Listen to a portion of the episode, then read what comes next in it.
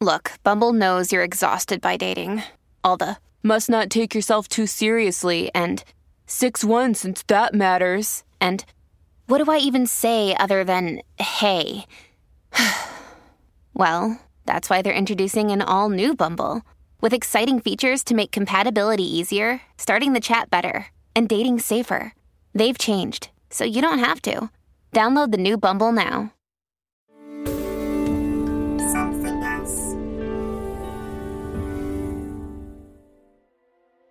Please note there are some adult themes and strong language within this podcast that may not be suitable for everyone.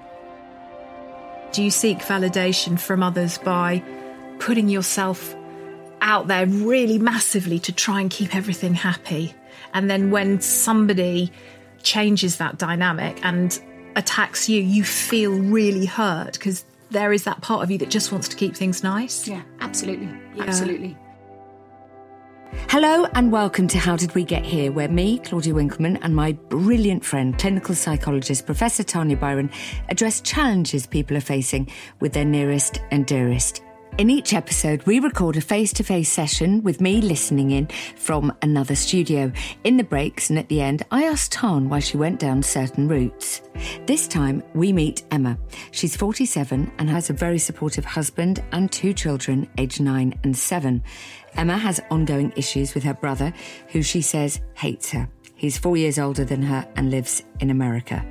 Emma and her brother had a particularly bad falling out two years ago at Christmas, but she thinks the animosity goes much further back. I mean, I don't know if this is a funny thing to say, but I've always felt a really big jealousy from him and my mum, actually, which is very strange. My mum always used to say that she was jealous of me, and I don't know why or what. Well, because you Exactly. had what she didn't. What you're about to hear are the key parts of a one time unscripted session with a real person. In this episode, names have been changed to protect identities. We follow up with our guests after the recording, passing on useful links and contacts, which you will also find in the programme notes of this episode. Let's meet Emma.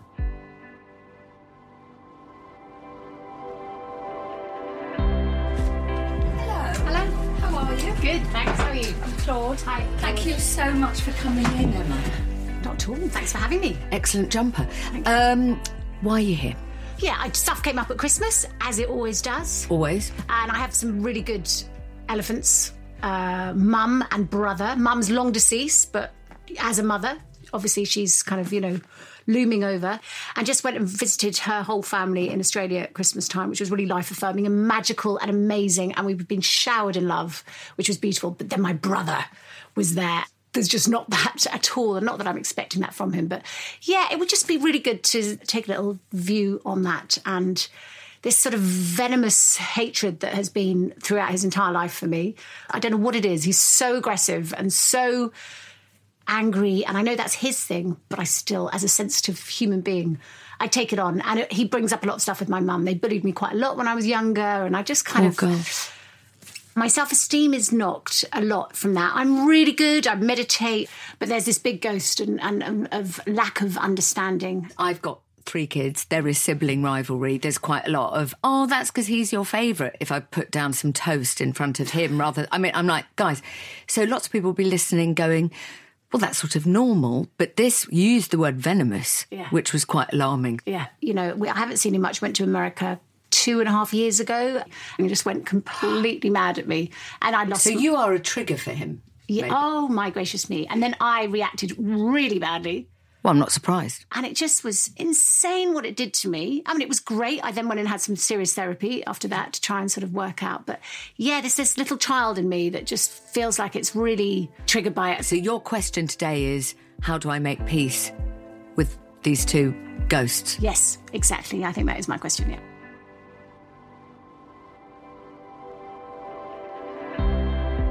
So nice to meet you. So nice to meet you too. Thank Tanya. you for doing this. Well, thanks for having me in. I heard you say to Claude, you, it's not so much you're, you're wanting to understand it from your own perspective. You want some help to think about how you can feel it differently. I quite like to try and understand my brother's point of view. Okay. I don't see him very often, but then we do have these family gatherings every now and then. Do you go into them with a feeling of slight dread? I do, but this year there was going to be 22 of us. I knew it would be diluted, and it's Yeah. the Aussie rallies who I get on so well with. But a couple of years ago, I mean, cornered in an intimate space, and he lost it with me, and I lost it Can you completely. tell me, give me a bit more detail about that event? Because that feels like a big event. we were staying with him. He wasn't there much, but he came up.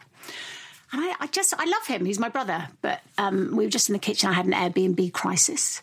And he just turned around and out of the blue and just went, I can assure you that I do not care. And I said to my husband, who's very zen and very grounded, and I said, Wasn't that? He goes, Oh, yes. And then that Christmas we had with my dad. And my dad was really sick with flu. And I was trying to get my dad to bed. Admittedly, I was being quite, perhaps a little bit bossy, protective of my dad. But I was like, Dad, you're really not so well. He just turned around, Will you just stop bossing everybody around? And he just went off, he just went off on a terrain. I was prepping Christmas dinner. I just wanted to be so, I just trying so hard, over trying as always to make everything really nice. And, you know, I just melted and just was totally inconsolable. But it's it's a build up. You know, he never gave me the time of day. Um, and he's four years older and he's a boy, so you know perhaps that's pretty normal. But But it sounds quite verbally abusive. It's not that he's just annoyed with you. He does it in a way that you feel like you've been punched. yeah, and he's a you know he's meant to be a Buddhist and written meditation book, teaches meditation. I mean, it's just the high, I just find him such a farce because he's got this whole anger problem, you know, and it's it's scary. My eldest didn't really understand. She was only about seven at the time, and she was very confused by it. The little one was too little to really, you know. My dad, of course, is the Englishman, never intervenes. He's he's a wonderful, wonderful man, but he's very old school.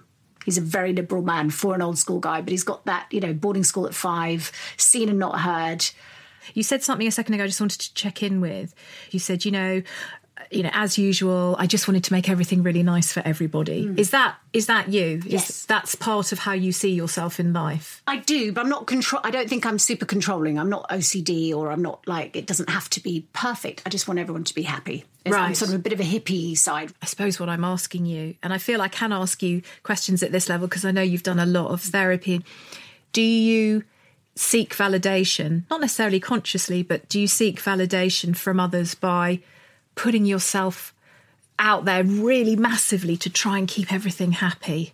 And then when somebody changes that dynamic and attacks you, you feel really hurt because there is that part of you that just wants to keep things nice. Yeah, absolutely, Yeah. absolutely. No, I do need validation. I really do. So the reaction of others can have a real impact on you. yes, oh, totally. So one question I suppose would be why do you think you personalize the reaction of others to such a degree that it can cause such, such distress? I think it comes back to my childhood. So tell me the story then. What, what's the story? Mum had been left when she was a child, from the age of five to the age of eight, by her parents. They had gone off to America, and she was left with her cousins and her grandma, which is why she's very, very close to them, and that's who we spent Christmas with.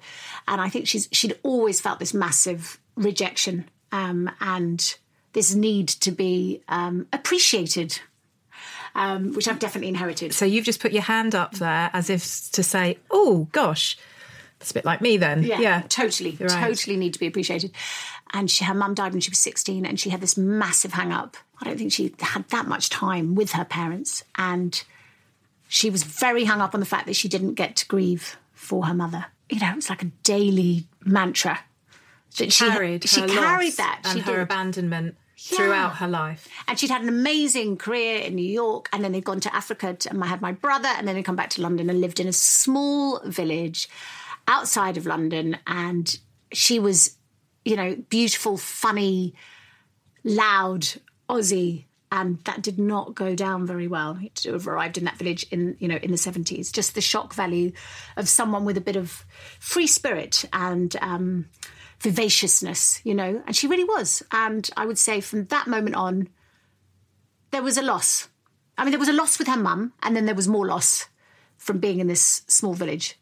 Um, they got, you know, they got they had a terrible time. Property boom. They were meant to be a bit closer to London. They didn't do it, so it ended up being a bit further out. My father spent twenty years with a hell commute. You know, people have it all the time, but it was it was really quite tough. I think So he wasn't around very much. he wasn't around very much. And she was brilliant when I was young. She she drove me around. I did every extracurricular activity you could possibly imagine. We were like, you know, I was constantly doing fun stuff. But then there was always this just snide comments, just her and my brother, my brother always just, you know, I mean, really beating me blue and When you say your brother beating you blue, so he used to beat you up. Yeah, as, as a lot of boys do, but he was was was ruthless. You know, there was never and mercilessly teasing me. And how, and how, what did your mother do when that was going on? My dad was an only child. My mum was an only child, and neither. I just don't think they really knew what to do. And they were like, "Oh, she's irritating him." And Oh, so that's of- okay. So that's the family story. You irritate your brother. yes. Okay. And when You you, said earlier snide comments, were you saying your brother making snide comments or your mother making snide comments? Well, she would. She would. They would gang together. They would group together. Oh, right. And um, What do you remember? Oh, silly things like them.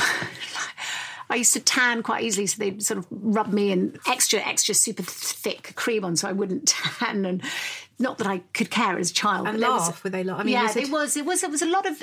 I felt, you know, I definitely was quite tormented, but that's all I knew. Right. But you felt the difference in her relationship with your brother and how she related to you. Did you did you notice that as a child? I did. Yeah. What did you notice? Well, just they would always be together. There was always like the sort of little sniggering and, you know, teasing. I mean, my brother phoned me when I was 21. He was doing one of his self help things. I can't remember which one it was. It was uh, something. He goes, I'm phoning to say that I'm really sorry for tormenting you. So he apologised to you. Yeah, once. he did. And he actually flew me out to America to stay with him. And I went out and it was it was fun to an extent. And then that ended up it ended up really badly. It was a funny day. We got up super early in the morning. We- It was Princess Diana had died, so we went and we'd watched that at stupid o'clock in New York. Um, then we jumped out of an aeroplane together, as you do. And then we'd gone to some sort of art gallery thing that his friends did, which was all very safe and, and tame and stuff up not. And then we'd gone to the most crazy party that was just incredible. And I, I was sitting with a bunch of rastas on the sofa, you know, rolling up a big doobie and just laughing my head off and having a great time. And I could see he was so out of place and couldn't handle it at all. And he goes, Right, I'm going to go now. And I said, Well, I better get my suitcase. So I remember following him down to get my suitcase. And uh, he had a full tantrum. He kicked the lamppost, he threw his hands on the floor, and he just couldn't deal. He just couldn't. Right. So when the dynamic is that his needs are being met or he's controlling the situation that you and he are both in, he's fine. Hmm. But when the dynamic is about something about your needs, or you're trying to manage the situation, Dad, you need to go and have a rest, or you're in a situation where you're the one that's kind of having the fun and, and being up there and noticed, he can't deal with it. Mm. So hierarchically, he can deal with things if he feels he's above you, or if you're next to him, it's because he's brought you there, like flying you out to America. But as soon as you try and elevate yourself into a different kind of position, he's just not having that. He has to be number one. Can you see that? Mm. I've always felt a really big jealousy from him and my mum, actually, which is very strange. My mum always used to say that she was jealous of me, and I don't know why or what. Well, because you exactly. had what she didn't. It's not unusual that a parent can be jealous of a child mm. having what they provide that child with, mm. and you are the same same gender as her, so you're the female child. So there is more likelihood that you are going to resurrect in her the kind of ghosts of, of her past. Then it comes along a little girl, as you say, at a time when things weren't working out for her, and where's she going to project that? Mm. She projects it onto you Exactly. And your brother was just a child. Hmm. And she kind of pulls him into it. They both snigger together when they're kind of humiliating you by kind of wrapping you in tons and tons of tanning lotion. Oh, you tan too easily. Come on then. Ha ha ha. Look at this. You can kind of see how this little thing is beginning to work itself out.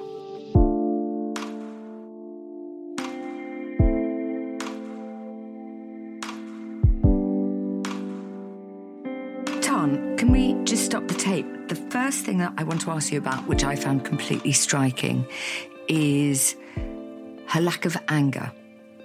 Because I felt very angry. I felt sorry also for her mother because of what she went through. And I imagine her brother, he's got his own story, but I was angry with them for being jealous of her. I don't know whether it's fine that I'm this angry and I'm also sad that she's not angrier. Or should I be pleased? I think she probably is angry. I just don't think she can tolerate how that would feel. You know, it is about how do you cope with something traumatic and how do you cope with daily humiliations and snide remarks from your mother and your brother. You sort of normalize it and you say, well, it wasn't that bad and it happens to other people. And yeah, well, I am a bit irritating and so on and so forth. Because if you don't do that, and you do engage with the anger, that's right. really scary. So, you know, it's a way of keeping a lid on things. It's sort of made excuses for it, but her mum was beautiful and a rare flower and exotic. But and I do admire that. I admire yeah. I admire how how understanding she is. A lot of people just go straight to anger and don't want to understand because people say I'm not going to understand because if I understand then I'm condoning the behavior. I don't think understanding something is condoning it. Um, understanding something is at least making more sense of it enough to be able to see why it happened. But the next step then is to look at the impact it has had on me as the individual experiencing it, even if I was a child when I experienced it. And at that point, you would process a number of feelings, including anger. But she's not there yet. What you then get is when her brother attacks her, she becomes the little girl. Okay, thank you for explaining that. Back to the session.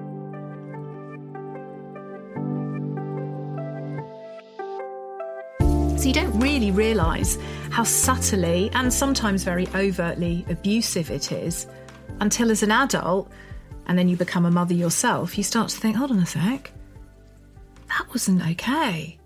Yeah. Why is it making you? Because you're getting well, tearful I'm just now. thinking of there was a big thing. Her father was not very well. I'd only see him every you know four years or so or whatever it is. You know, it's a long long way to Australia. Occasionally he'd come over, but he had dementia and he was a pervert and he used to um, grab me and stick his tongue down my throat, get out his dick and do all things. And she knew perfectly well that it was going on and she never said a damn thing. And I find that really, still to this day, I just, I can't believe it. But you know what I said to my brother when I was in America? I said, What is that about mum and that stuff? He goes, You've got it wrong. Did you not see that time that she went in and laid into him? He goes, I've never seen mum so angry as that time. And I was like, well, that's all very well, but no one soothed me. No one ever said a damn thing to me. It's all very well. I'm glad that she got angry. That's really that's soothing to me that to know that she did give a shit, you know, and go to her father. This is, you know, wrong. I, I don't believe he was in a men- right mental state. But I think it happened to her. I knew she was abused by a friend of her father's. And I don't know if she was raped. She was certainly abused. How old are you when this was happening? This is from about the age of, I probably about seven. And he stayed with us for a while.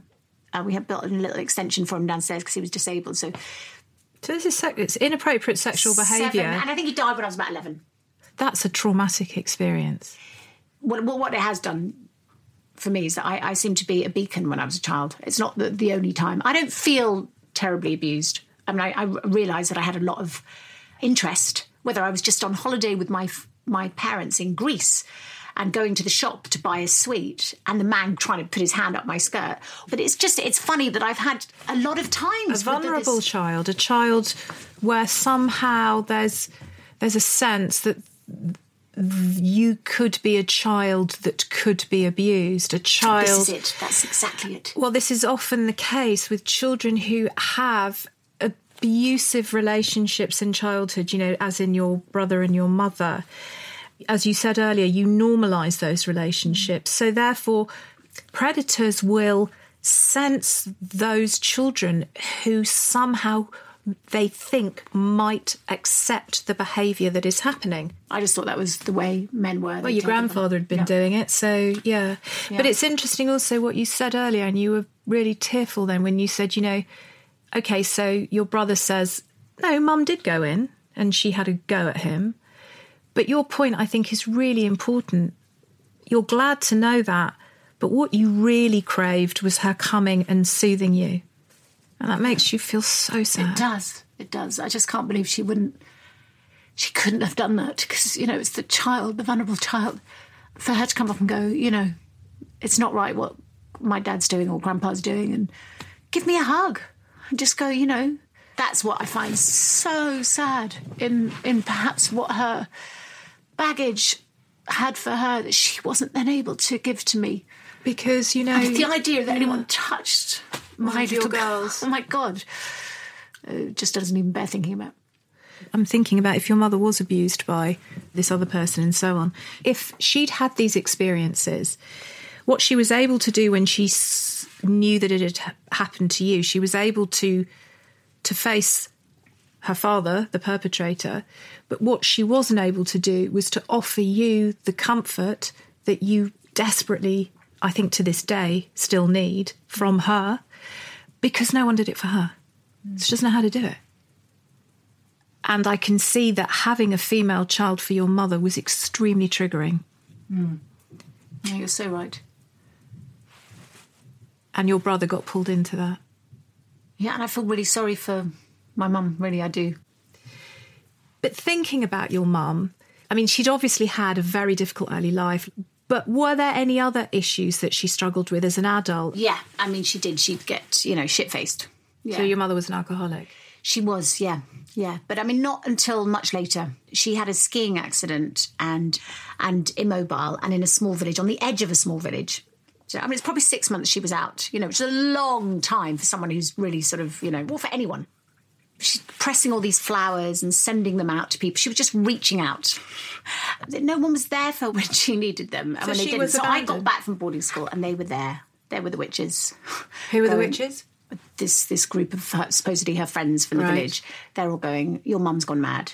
Everyone's like, and you you sense that. And the poor lady, I really believe, and she did go completely potty and was you know sectioned and taken off. She went into hospital for a very long time, and then got herself out and just stopped taking her drugs. And so she ended up being sectioned again. When she came out, that was it. She'd lost her joie de vivre, and she slowly drank her way to an early grave over the space of about fifteen years, How old was she when she died? sixty. Oh, goodness. Um, and she didn't want to live. She didn't want to live. You couldn't really do anything. And I was very much there. And bless my dad was very much around then. I really have a good image of my dad. definitely you understand your mother's story. I feel you're very conflicted. I think on the one hand, you there's aspects of your mother you admire hugely, but there's other parts of you that feel really let down by her and and really angry and sad that she didn't nurture you as her little girl. That's exactly it. Yeah. What she lacked in her childhood is what you lacked in your childhood. And for both of you, one of the results of that is needing the validation of others when you think you're trying your best and doing the best you can. And now that takes us to your brother. Hmm. When you need mealtime inspiration, it's worth shopping Kroger, where you'll find over 30,000 mouthwatering choices that excite your inner foodie. And no matter what tasty choice you make, you'll enjoy our everyday low prices, plus extra ways to save, like digital coupons worth over $600 each week. You can also save up to $1 off per gallon at the pump with fuel points. More savings and more inspiring flavors make shopping Kroger worth it every time. Kroger, fresh for everyone. Fuel restrictions apply. It's interesting that you th- that my brother sort of got dragged into it. I, I, I that kind of that's quite soothing for me. I feel he's a victim as much as you mm, are. Yeah. Well, that is quite. That's He felt like a perpetrator. yeah. Just And of course he was in a way, but of course he was a child. Mm. you're right. I haven't given him a chance to wear the child cap ever. Okay, but hold on. I'm not sitting here going, let's now feel sorry for your brother here. Because fundamentally, he is now an adult man. He has a lifestyle that is all about forgiveness and kindness. And, and so he has responsibility for the way he treats you. He's in his late 40s, early 50s, and he's verbally abusing you with such a level of aggression that it discombobulates your entire family. And he does it so that it affects your children. That's not okay. So I am not going to let you zoom down a road of compassion for others because fundamentally, I think the thing you're the least good at is caring for yourself. Mm. I've got better for myself as time's gone on, but it took me a long time. But it's so interesting to me that as soon as I said, hold on, stop, he still shouldn't have done that to you. the most tears sprang to your eyes and are rolling down your cheeks now. So I'm curious about that. There's just no kindness there. There's no kindness, and I, I find it astonishing that people can he can function like that. He was always the little prince, wasn't he? I mean, again, I think about your family. I'm trying to think systemically. So I'm thinking about systemic therapies where somebody is thought about as part of a unit, so relationships and family. So it's different to individual therapy when we're thinking about you, right? So if you think about the family, your father was present but absent. I'm sure he was loving and kind, but he didn't really intervene. So really, it was the three of you. So your brother became the alpha male and probably your mother's kind of significant attachment. So he was elevated to an extraordinary height from a very young age. Can kind of understand why that makes him quite a, a selfish, perhaps quite narcissistic person. And that was validated further when your mother was able to show him that by allowing him to join her in putting you in your place and reducing you to something that was less good. Yeah. So he has been really set up to be a narcissist, almost, hasn't he? He has. You're absolutely right, and that's you, you've got it. He really is. So how dare you complain about your Airbnb? Not interested in your needs, never have been, never will be. But that's kind of the script, right? You and your brother continue to play out the same script. So the, the question is, what do you want to do about it? Because I think you've got two options. One is you accept your brother for who he is and find a different way to deal with his behaviour towards you. And I would suggest that would be something about responding as an assertive woman rather than as a broken child. Point number two, and therapists do help people do this, is you can decide that you don't want to have a relationship with your brother anymore.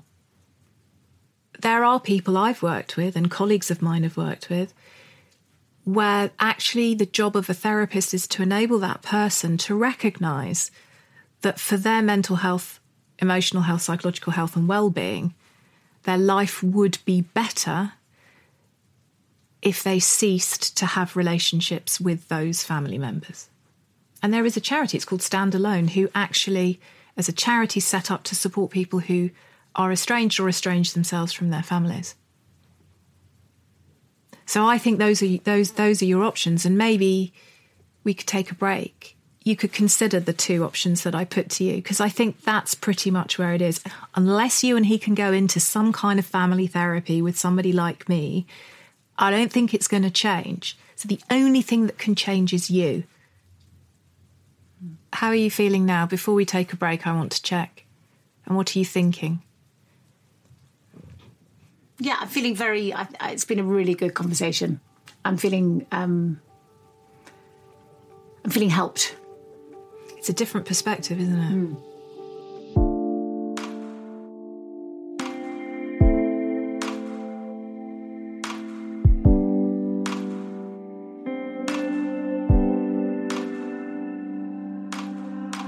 Buckle up because I have nine million questions. Okay, I'm um, ready. You mentioned, I think, hierarchy in a family.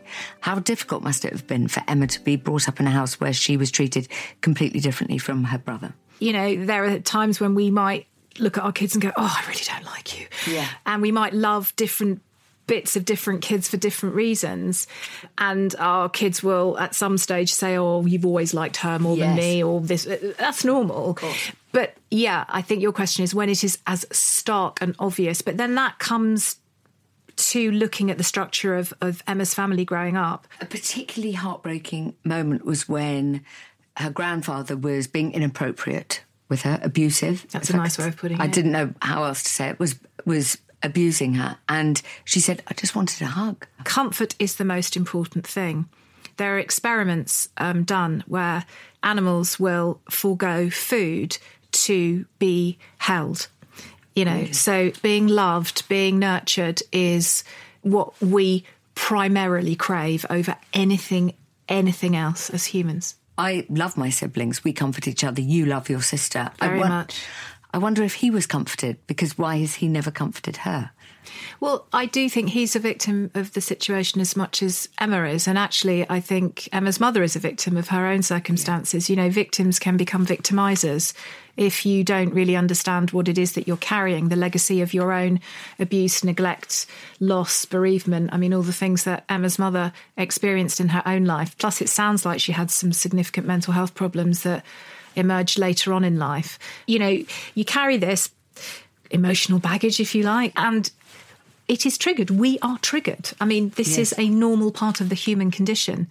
But the challenge for Emma, I think, and what I'm keen to talk to her about now is what does she want to do? She understands it. Talk to me through those options because I've I've heard about it once about actually sort of purposeful estrangement.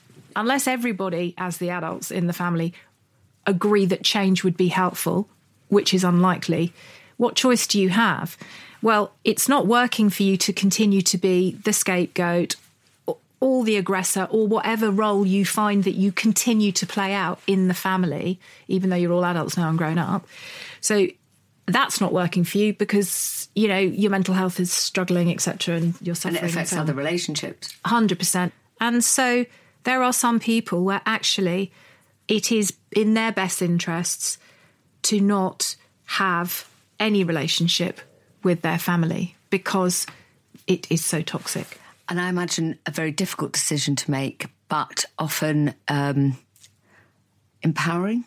Yeah, I think so. You I mean, mentioned a charity that help people if anybody's listening and needs stand them. alone, it's called. Yeah, absolutely. But I think it's a difficult decision to make. You're right. And actually, it is like a bereavement.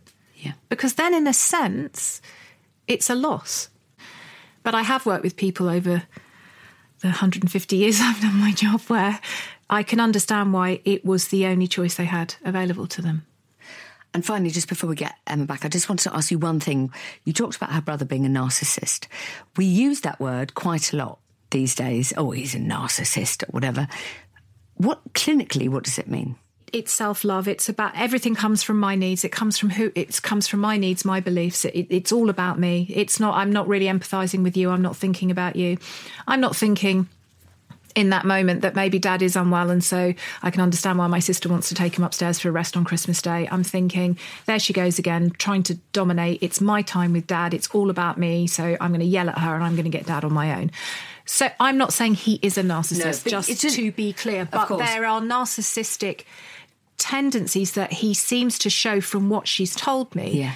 But why wouldn't he have? Because he was the prince. He Yeah. was on a pedestal. His mother adored him and adored him to the extent that she validated his position by invalidating his sister in front of his eyes and giving him permission to do the same thing. Okay, back to the second half of the session where you give practical advice.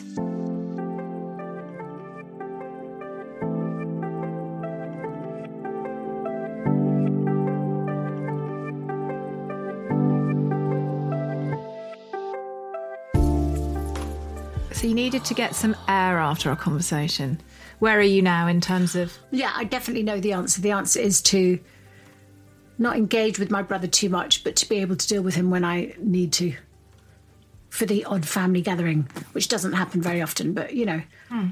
But I suppose what I notice is that when you and your brother have these moments, you both regress back to the children. Perhaps the child in you, maybe she doesn't need to show herself in the moment with your brother. Even if your brother is struggling not to regress back to being the child he once was with you, maybe you can hold on to the assertive woman that you are now. Mm. no, I love that. You know, an empowered, assertive woman. It, it, it feels a good thing to aspire to be. in that moment, what, as an adult, do you want to say to your brother when he tears into you in such a spectacularly aggressive way? What would you suggest to a friend? I would say, you know, go and seek some therapy. I think it's, you know, he needs to be soothed. Okay, so you would tell your brother you need to go and have therapy. Yeah, I'm not sure what kind of therapy. 'cause- Why would you give him advice? I must. Because I think that's probably what he. but that's not going to help, is it? That's going to trigger him. Oh, you reckon? Okay. My sense is, is someone ha- is occupying quite a narcissistic position in themselves mm. in a moment.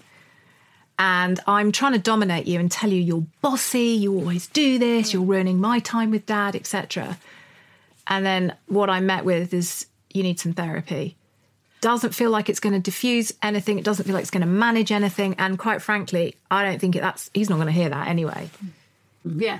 But the point is, if you say to your brother, I, I think you going you need some therapy, what you're doing is you're attending to what you think he needs. And it's so mm. interesting. I just think you struggle to know how, how to articulate what you need. Mm. Okay, so let's take it down to really basic. In a playground, mm. when you're doing conflict resolution with children, and we're trying to teach children to articulate to each other what they don't like and how it makes them feel, and to put a boundary in, what is that child saying to the person that is being a bully to them? Just leave me alone.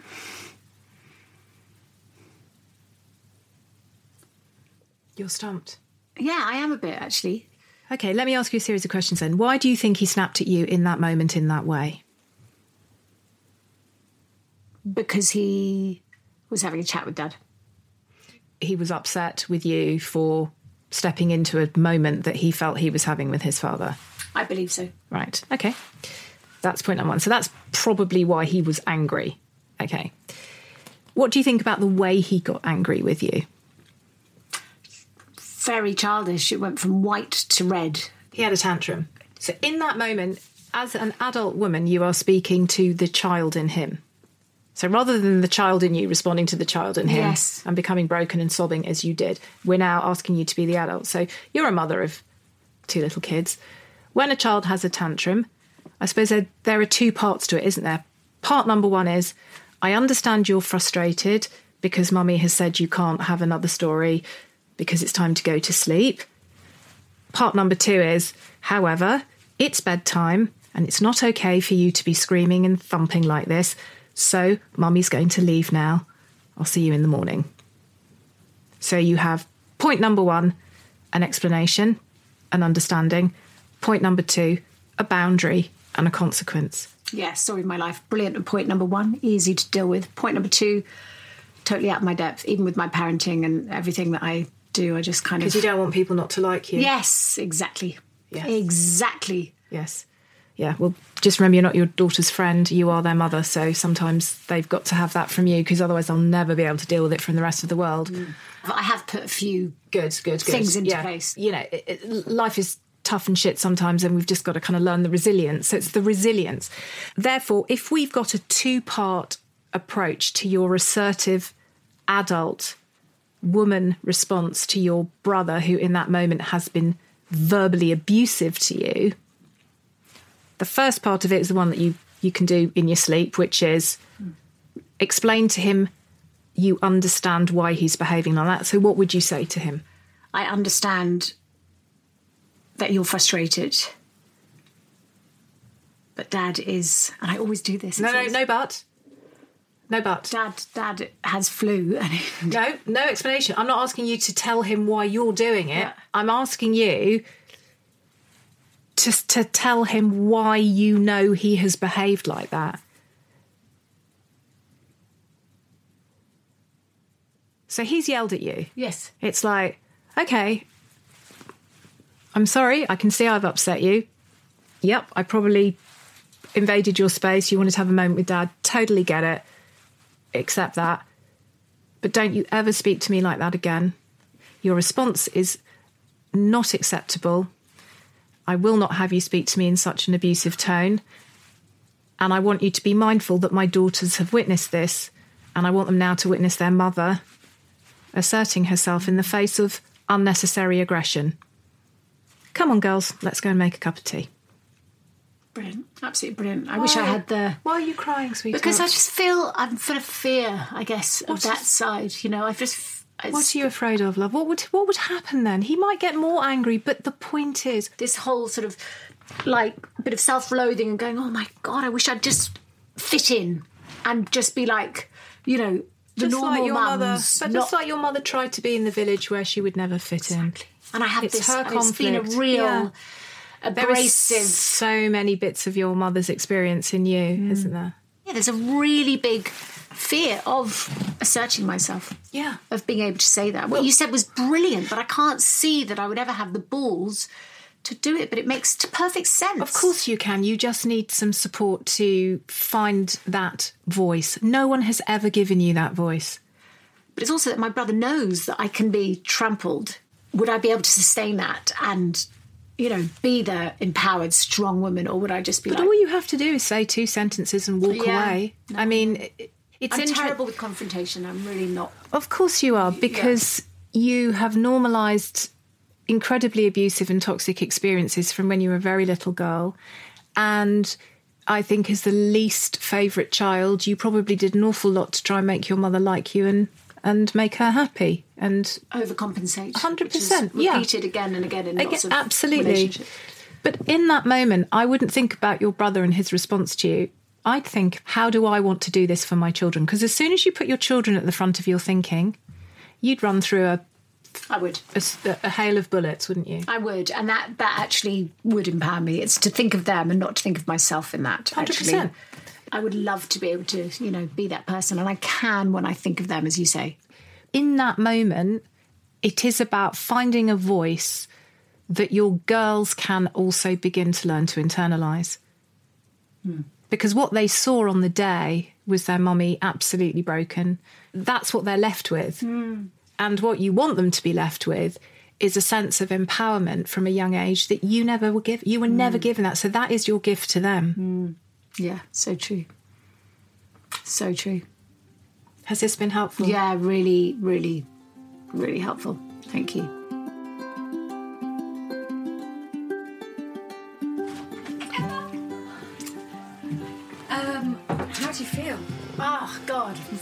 Fantastic! That last bit was just oh, really, yeah, yeah. I feel really, uh, really empowered. Actually, it was brilliant. I feel like.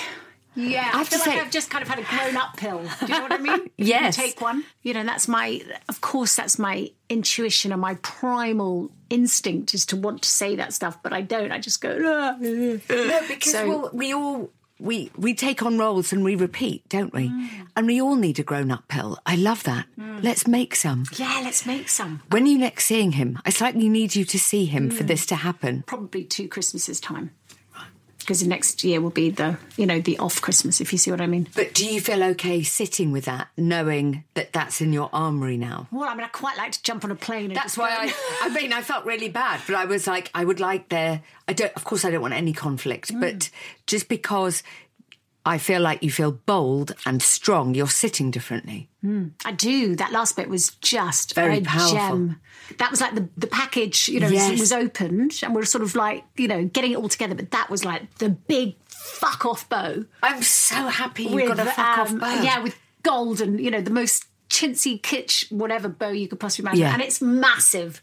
I feel really like I could just you know take the bugger by the horns and say, you know, well, enough is enough, and that's basically it. Enough is enough. Enough is Let's enough. move on. Don't Let's talk to me like that. Yeah, Just don't talk to me like that. Yeah. But also, how wonderful that then you'll leave us, you'll go and pick up your lovely girls from school. You said you were going to do the school run, and you're off mm. with this little, this nugget. It's not little, giant, No, big giant. ball of strength. You know, Strength. the heart is always there, but I've got this six pack.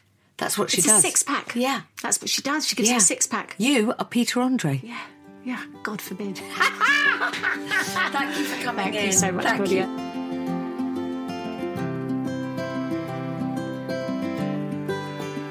Can we talk about Emma? She was sitting differently when I came in at the end. What is that?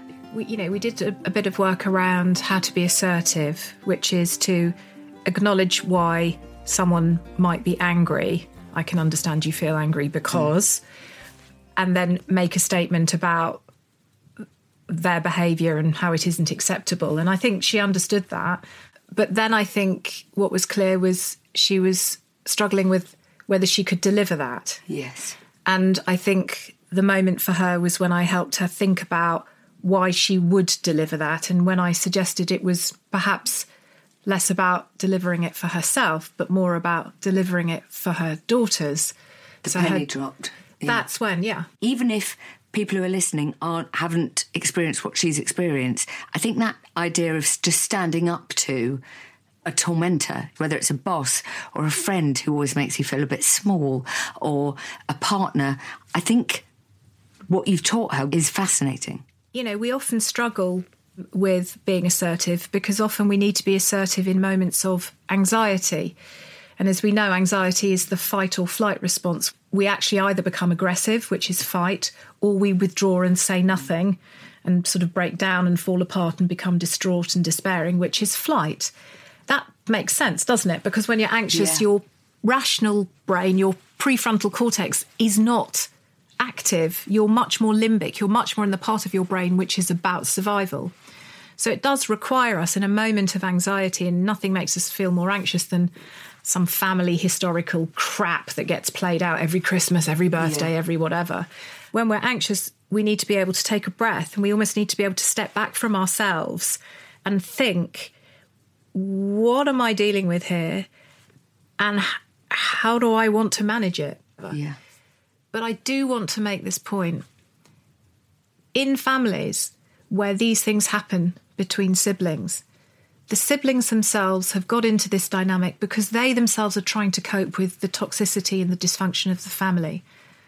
So I don't want her brother to be seen Yeah. as the villain of the piece. No, I understand. His behaviour is unacceptable. It is not acceptable on any level for anyone to be abusive to anyone else. No.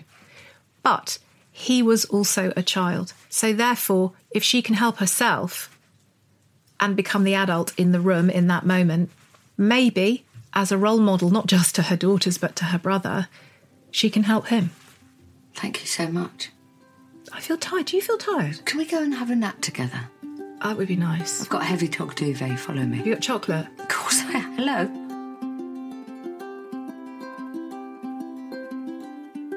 And a little reminder to please click on the subscribe button. You'll receive free episodes the minute they're ready. And do rate, comment. I mean, please be nice if you can. And tell everyone you know about us. If you're interested in taking part in future episodes of How Did We Get Here, please email parenting at somethingelse.com. That's parenting at something without a G else.com. Thank you. Next time, we meet Naomi. It's fascinating to me that the parts of your personality that I think are the most impressive are the parts that you don't even notice as being valuable. I know somewhere I've got it a bit wrong in my head. Like I'm not seeing it in a way that would be most helpful for me. I'm seeing it a little bit mixed up. This podcast was made by the following lovely people at Something Else. The sound and mix engineer is Josh Gibbs. The assistant producer is Hannah Talbot. The producer is Selena Ream. And the executive producer is Chris Skinner, with additional production from Steve Ackerman. We want to thank you so much for listening.